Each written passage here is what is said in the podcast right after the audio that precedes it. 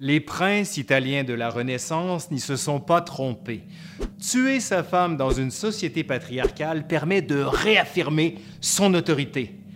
Est-ce que c'est si différent aujourd'hui? Hein? Qu'y a-t-il de spécifique au fait de tuer une femme en tant que femme? C'est ce que le terme de féminicide cherche à qualifier.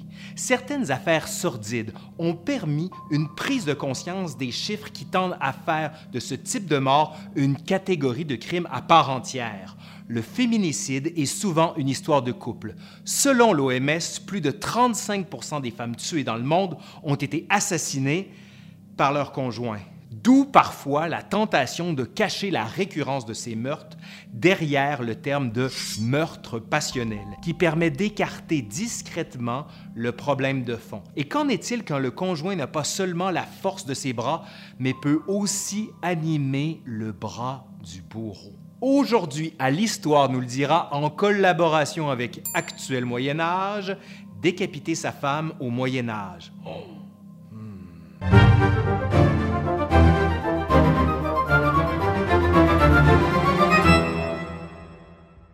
Dans un ouvrage tout juste publié, Décapiter trois femmes dans l'Italie de la Renaissance, il est question de trois femmes, épouses de princes italiens de la fin du 14e et du 15e siècle. Ces femmes ont toutes les trois été accusées d'adultère et condamnées à ce titre.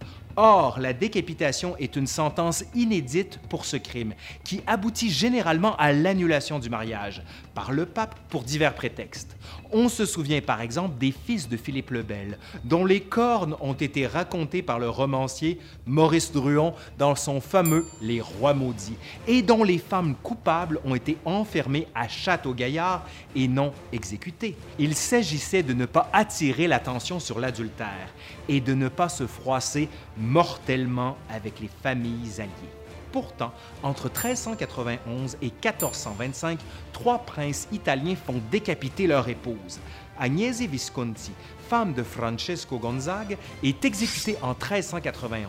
Béatrice, deux fois plus âgée que son mari, Filippo Maria Visconti, épousée pour son argent et pour sa force militaire qu'elle avait héritée de son premier mari, est décapitée en 1418 sans qu'on sache à coup sûr si l'accusation d'adultère était avérée. Enfin, Parisina, épouse de Niccolo II d'Este, meurt en 1425 et est accusée d'adultère avec un fils illégitime de son mari. Que ce soit à la suite d'un procès ou non, les sentences de mort sont à chaque fois téléguidées par les princes.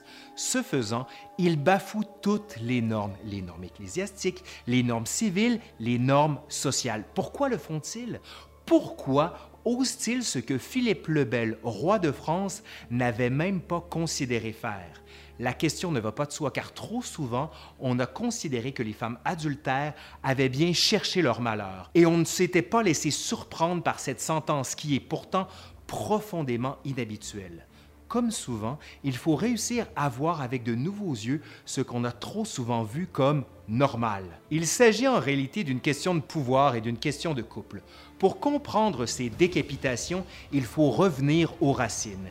Ces épouses de seigneurs du début de la Renaissance sont des femmes éduquées qui jouissent d'une grande autonomie de gestion, d'une position spécifique à la cour.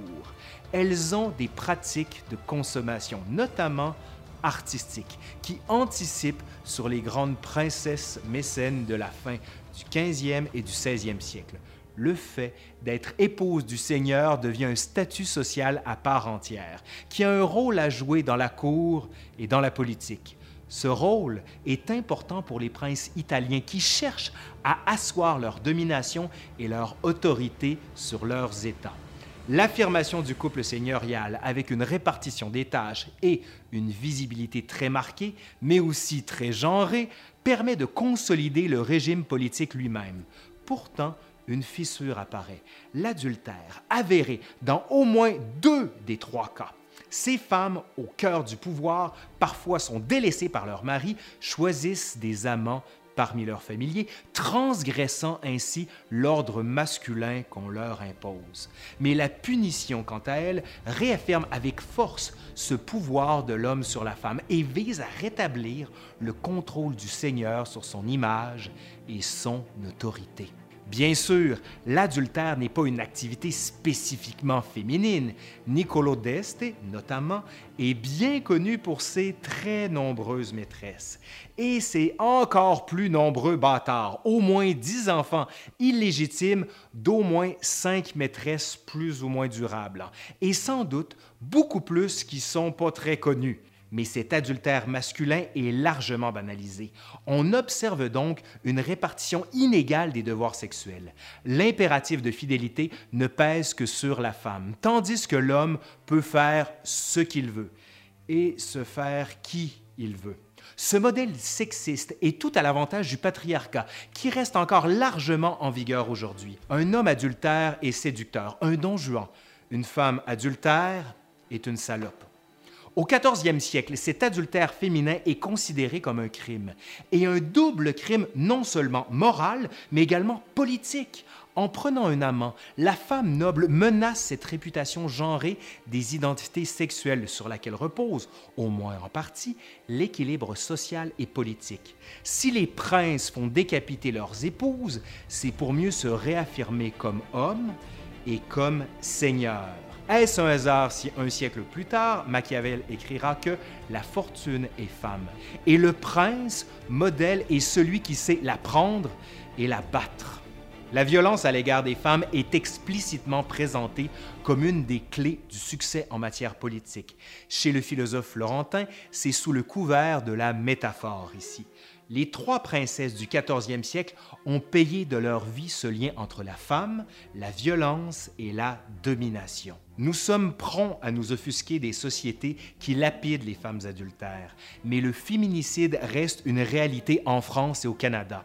Certes, Aujourd'hui, ce n'est plus le prince qui met à mort ces femmes, mais nos dirigeants ont aussi une responsabilité dans la reconnaissance de ces crimes pour ce qu'ils sont, des violences touchant spécifiquement les femmes dans nos sociétés qui prétendent trop souvent avoir été abolies par les inégalités entre les sexes.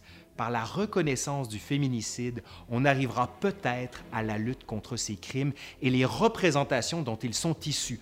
Pour ça, encore faudrait-il une réelle volonté politique qui manque encore cruellement aujourd'hui. Allez, c'est fini pour aujourd'hui. Je remercie Actuel Moyen Âge, bien sûr. Ils travaillent comme des fous là-bas. Allez voir leur site. Et si vous voulez d'autres capsules comme celle-là, ben abonnez-vous à la chaîne. Je ne le dirai jamais trop assez.